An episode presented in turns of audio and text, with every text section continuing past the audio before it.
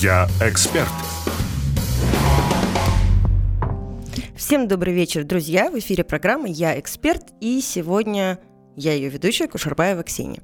Давайте знакомиться. Я являюсь предпринимателем, экспертом в сфере ритейл. А, я являюсь соучредителем и генеральным директором нескольких проектов. Это и магазин одежды, обуви, аксессуаров, мужское, женское. Это коворкинг в торговом центре «Форум».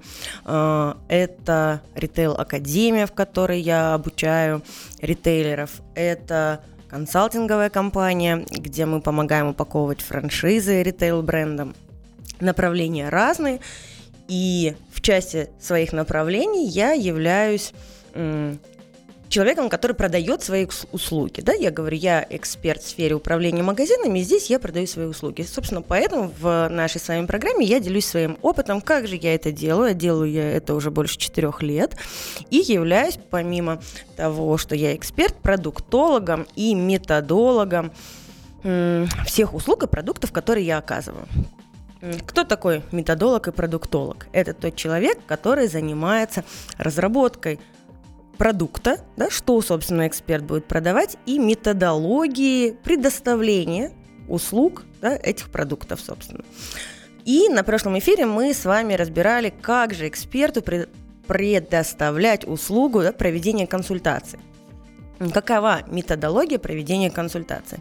Мы много говорили о том, что нужно подготовиться к консультации, прописать все пункты, что мы будем предоставлять. Э, мы с вами делали анкеты и так далее, и так далее. А сегодня мы будем с вами говорить о тех страхах, с которыми сталкивается наш эксперт, когда он провел уже первую консультацию. И в прошлый раз я делилась э, кейсом одного из экспертов, у которого я недавно купила услуги. Молодой эксперт пришел предоставить мне услуги по систематизации э, финансов.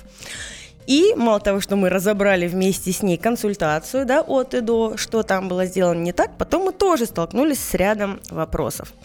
А, и сегодня буду разбирать два страха. Первый страх – это страх ошибки, потому что как бы там ни было, когда начинающий эксперт выходит на рынок и продает свои услуги, это его новый опыт. Да? То есть я могу иметь огромный опыт в сфере управления, в сфере там, построения финансовых моделей и много-много чего я могу делать там и быть экспертом там. Но когда я выхожу на рынок продавать свои услуги, это новый опыт.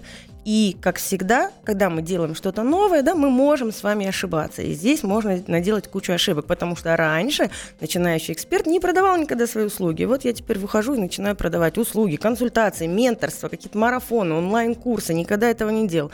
И здесь можно наделать кучу ошибок. Будем сегодня говорить о том, как этих ошибок избежать в предоставлении услуг – Будем говорить, как побороть этот страх, да, когда ты уже надел одну, вторую, что же делать, как с этим справляться.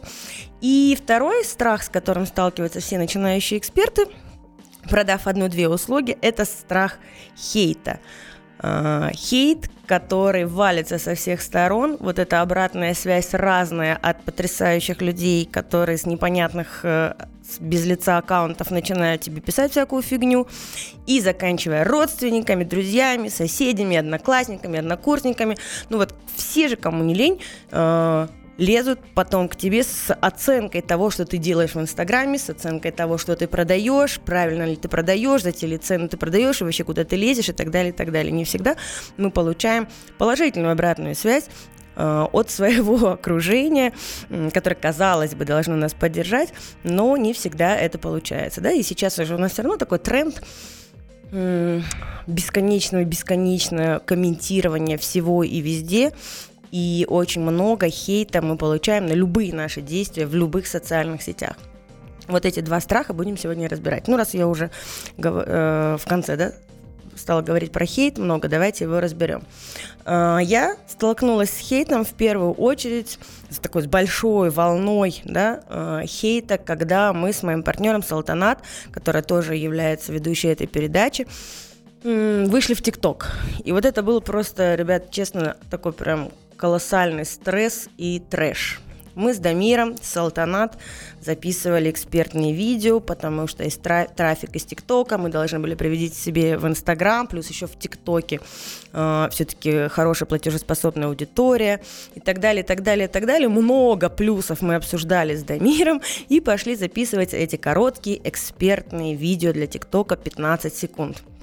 Два часа записывали, два часа сочиняли тексты. Очень много энергии ты тратишь на это. Как же, как же коротко и быстро дать максимум пользы. Чем же закончилось все это дело? Когда ты выкладываешь эти видео, э, толком ни одного э, положительного, хорошего комментария, ни одной нормальной человеческой обратной связи в ТикТоке ты не получаешь. По моему, по моему мнению, вообще ТикТок, по-моему, самое токсичное, абьюзивное с точки зрения э, комментариев социальная сеть, потому что столько просто говнища, льется оттуда потом на тебя в комментах, и мне писали, что и вот синяки под глазами, откуда ты вообще лезешь с такой физиономией. И, конечно, после таких слов, которые ты говоришь, да кто у тебя вообще будет работать? Да ты и такая, и сякая, да вообще что ты знаешь про кассу? Да, конечно, у таких, как вы, нужно воровать. Вот у таких, как вы, руководителей, нужно и можно воровать после того, как вы вообще так к персоналу относитесь. И чего только не писали. И каждый раз ты получаешь какой-то новый вот такой отрицательный комментарий и начинаешь закрываться, да, начинаешь заворачивать внимание в себя, начинаешь думать, что с этим делать, да, начинаешь действительно разглядывать свои синяки, пересматривать десятый раз это видео и думать, может, ты действительно что-то не так сказал, и начинаешь заниматься самоедством. И, естественно, начинаешь откладывать вопрос – записи следующего видео, да, и чем больше ты откладываешь запись следующих видео, и чем больше ты занимаешься самоедством, тем дальше ты откладываешь те цели, свои личные цели, которые ты ставил на продвижение своего личного бренда. И здесь я бы дала несколько комментариев и несколько рекомендаций. Как же справиться с вот этим страхом хейта? Как э, сделать так, чтобы не бояться делать да, в ожидании этого комментария? Я могу вам сказать, что даже сейчас, когда я записываю какие-то видео, даже сейчас, когда я выхожу в этот прямой эфир, даже сейчас, когда я пишу э, какие-то экспертные или личные посты, выхожу в сторис, каждый раз я как будто чуть-чуть собираюсь в ожидании этого комментария того диванного критика, который сейчас что-то скажет. И каждый раз я перебарываю этот страх, ожидания и каждый раз просто делаю. А, какие инструменты я использую? А, в первую очередь, когда вы получаете какой-то комментарий, нужно разделить хейт и конструктивную обратную связь. Как это сделать? Если мы говорим про конструктивную обратную связь и критику, то, как правило, она касается вашего продукта, услуги, методологии проведения, каких-то технических вещей и так далее, и так далее. Но не касается вас лично. Если мы говорим, как правило, о хейтерах, да, то мы получаем грязный, непонятный комментарий, которые касаются нас лично, и человек, который его пишет, хочет нас лично задеть. Если вы будете правильно разделять это – то тогда мы с вами сможем правильно реагировать. Если это обратная связь, конструктивная, касающаяся методологии предоставления услуг, касающаяся нашего продукта, то, что мы с вами сделаем, мы согласимся или не согласимся, правильно, с этой обратной связью, с критикой, поблагодарим, если она была полезна, откорректируем, отредактируем свой продукт, сделаем выводы и пойдем дальше, да, потому что если это обратная связь, касающаяся продукта, то нам не сложно и не страшно, мы посмотрели, согласились, увидели и пошли дальше. Если нас задевают лично, да, если это действительно хейт, а, то нужно использовать другие инструменты. Что мы сможем с вами сделать? Первое, можно, конечно, взять себе правило не читать, да, какие-то комментарии. Я честно использовала этот способ и в ТикТоке. Одно время я говорила Салтанат, Салтанат, я лучше нафиг не буду заходить, не буду читать ТикТок, вообще не буду заходить. И я под многими постами не читала. И потом что-нибудь спрашиваю Салтанат, говорю, Салт, что там? Она мне говорит, ой, лучше не заходи. Лучше не заходи и не читай, тебе не понравится использовала эту технику, надо сказать, не работает. Да? А, сегодня моя SMM-менеджер Айдана сказала, это как диета, да, заставлять себя чего-то не есть. Так и здесь я знаю, что там чего-то какую-то гадость точно написали, а, и заставляю себя не заходить, не читать. Так себе инструмент, но со мной не очень он работает. И потом ты же не можешь читать одни комментарии и не читать другие. Если ты хочешь и должен и нужно вылавливать какие-то положительные вещи, правильно? Если ты хочешь получать обратную связь, то тебе по-любому нужно читать. Ты по-любому наткнешься на комментарий. Просто не читать комментарий не получится. И если мы принимаем решение все-таки их читать, да, и встречать, конфронтировать их, э, следующая рекомендация – это ни в коем случае не агрессировать и не вступать в общение с хейтером.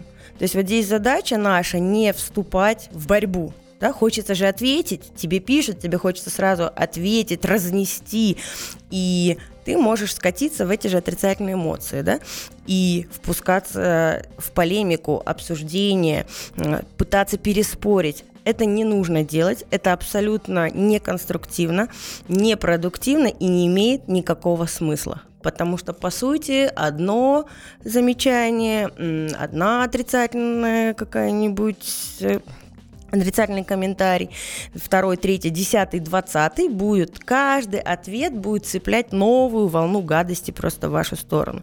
И вас будет просто это засасывать и засасывать. Правило, не вступайте, не боритесь, не отвечайте. Также очень рекомендую тоже ошибалась на этом, не вступать в личную переписку, да, ты же тут в комментариях такой думаешь, не буду отвечать, не буду отвечать.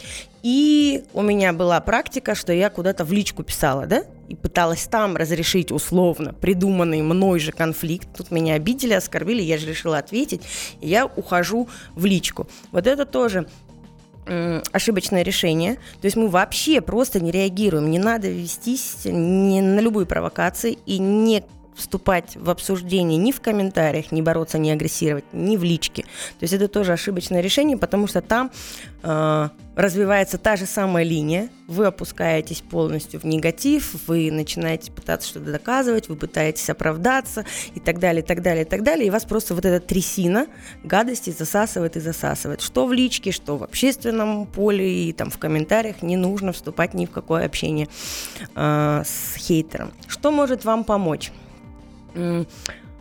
Если вы все-таки что-то написали и ответили, да, ну вот не удержались, что-то ответили, то постарайтесь быть максимально аккуратными высказываниями, деликатными, двигайтесь в правовом поле, не пускайтесь в какие-то тоже оскорбления и так далее.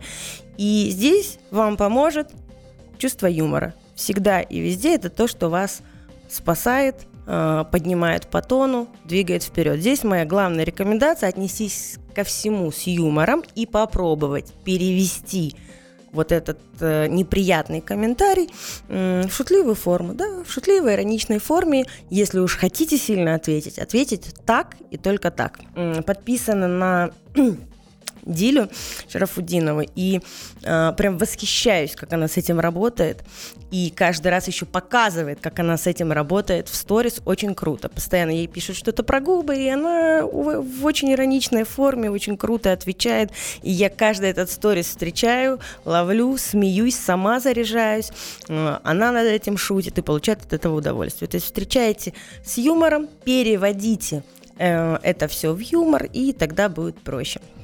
Еще один, э, одна рекомендация э, – это быть честным, да, не прятать. Если есть какие-то ошибки, да, в которых вас пытаются уличить или что-то сделать, будьте открытыми, честными и открыто что-то чем-то говорите. Если вы открыты и честны, э, очень сложно там, вас захейтить да, в каких-то вещах, уколоть, задеть или достать. Вот. А о втором страхе, страхе ошибки, мы поговорим после рекламной паузы.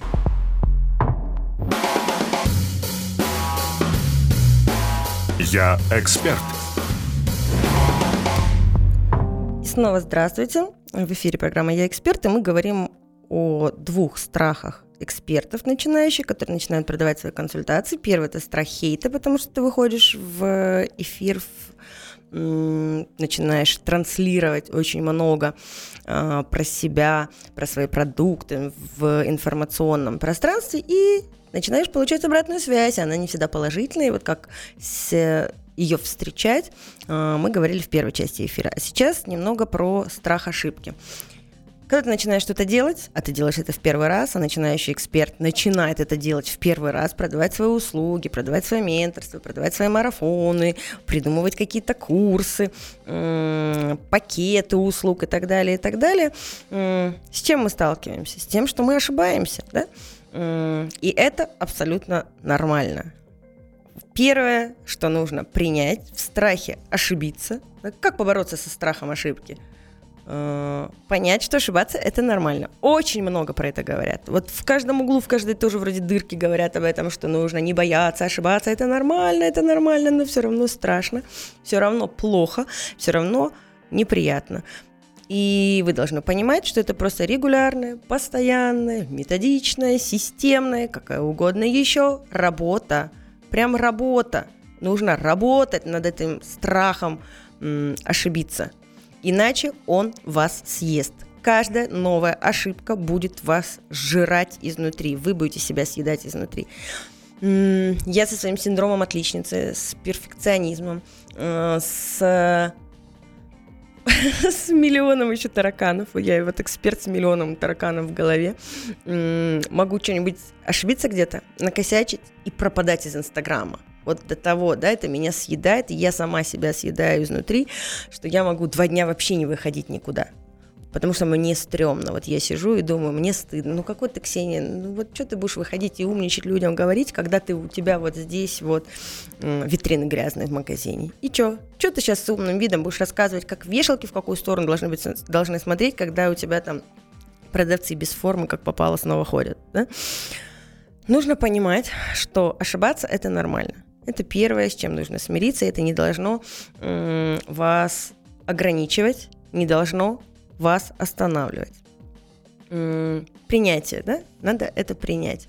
А, вторая рекомендация, если вы уже ошиблись в предоставлении услуг, если уже что-то пошло не так, а это абсолютно нормально, не пускаться в оправдание, не надо оправдываться. Да? Наша с вами задача вытащить внимание, да, что вот я такая беспонтовая, я ошиблась, а как же вот я беспонтовую услугу предоставила не до конца или еще что-то, они поняли. Вытащить внимание из себя, из прошлого, вы уже ошиблись, посмотреть в будущее, как это исправить и быстро предлагать решение.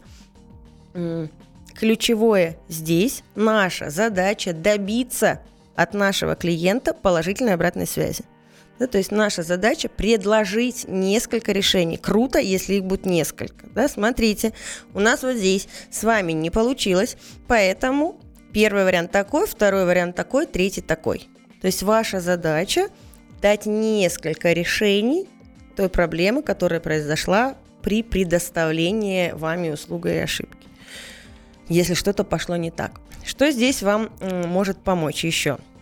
Может помочь, если вы четко разобьете свою услугу, да, э, если это серия консультаций, если там настав, наставничество это или что-то еще, на какие-то промежуточные промежуточные флажочки себе, промежуточные станции, чтобы у вас были, да, и вы оговариваете, смотрите, мы с вами идем, идем, идем, идем, идем, а потом вот в этот момент, да, давайте мы с вами сделаем какую-то сверку и подведем итоги. Одно дело, когда вы оказываете услугу месяц или две недели, да, и через две недели пришли, а наш клиент потом говорит, ой, я что-то вообще не так хотела, я думала, что будет вот так или вот так, а вот здесь вы вообще не так сделали. Все, а у нас уже две недели работы с вами прошло. Сделайте промежуточные, промежуточные да, какие-то сверки каждые три дня с фиксацией результатов. Это вам поможет не ошибиться дальше, да, и откорректировать себя, откорректировать клиента в процессе. То есть наша задача разбить наш путь предоставления услуги на какие-то промежуточные э, итоги, да, для подведения итогов.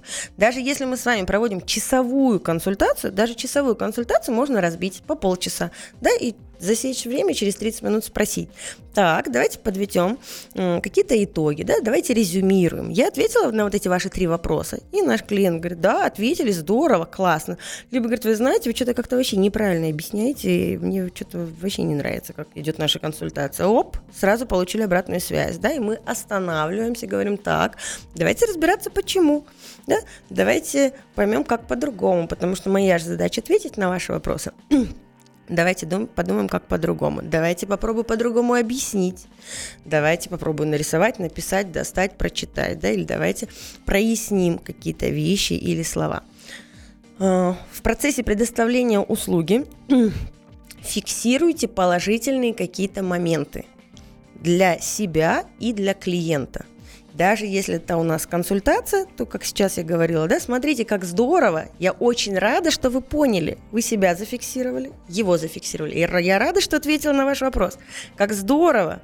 И она говорит, да, блин, классно, я вообще не понимала, теперь я наконец поняла, как маржу считать. Слава тебе, Господи. Ну, пять лет работаю в этом бизнесе. Все, вы зафиксировали маленькую победу. Чем больше маленьких побед вы зафиксируете на пути предоставления вашей услуги, тем в более высоком тоне, с положительными эмоциями выйдет наш завтра клиент, да, если мы долго в, там, наставничестве с ним работаем или если просто маленькую консультацию с вами предоставляем. Если что-то у нас идет не так, если мы совершили какие-то ошибки, если время предоставления услуги растягивается, то наша задача оговорить сразу новые сроки, да, и сказать, смотрите, у нас вот здесь получилось, вот здесь не получилось, и поэтому мы с вами берем какие-то новые сроки. Давайте договоримся и обязательно получить подтверждение от нашего клиента, что он понял и согласен с новым сроком. И последнее, что важно, чтобы наша услуга предоставилась хорошо, да, несмотря на какие-то ошибки, наша задача постоянно уделять внимание нашему клиенту. Несмотря на то, что вы делаете, несмотря на то, даже если вы работаете с его сотрудниками, да, и у меня есть сейчас такие услуги, которые мне предоставляют, не со мной лично работают, а я так раз и переключила на сотрудников. Давайте обратную связь именно заказчику, именно клиенту. Да, смотрите, мы три дня работаем с вашими ребятами, у нас все хорошо, Ксения, здравствуйте. У нас все плохо. Ваши ребята не предоставляют своеврем... своевременную обратную связь. Из-за этого вот здесь задерживаюсь я, вот здесь опаздываю. Ксения, а вот здесь классно, смотрите, мы уже добились вот таких успехов. Постоянное внимание, постоянная обратная связь. И тогда наш с вами клиент будет в курсе вашего движения, будет в курсе, как услуга предоставляется. И тогда даже какие-то небольшие огрехи и ошибки в предоставлении услуги, они будут восприниматься совсем по-другому и вами, и вашим клиентам. Такие советы. Не боимся ошибаться. Все равно идем и делаем, да, и каждый раз оттачиваем методологию предоставления услуги и сбора обратной связи. На этом сегодня все. С вами была я, Ксения Кушербаева. До следующих встреч в эфире.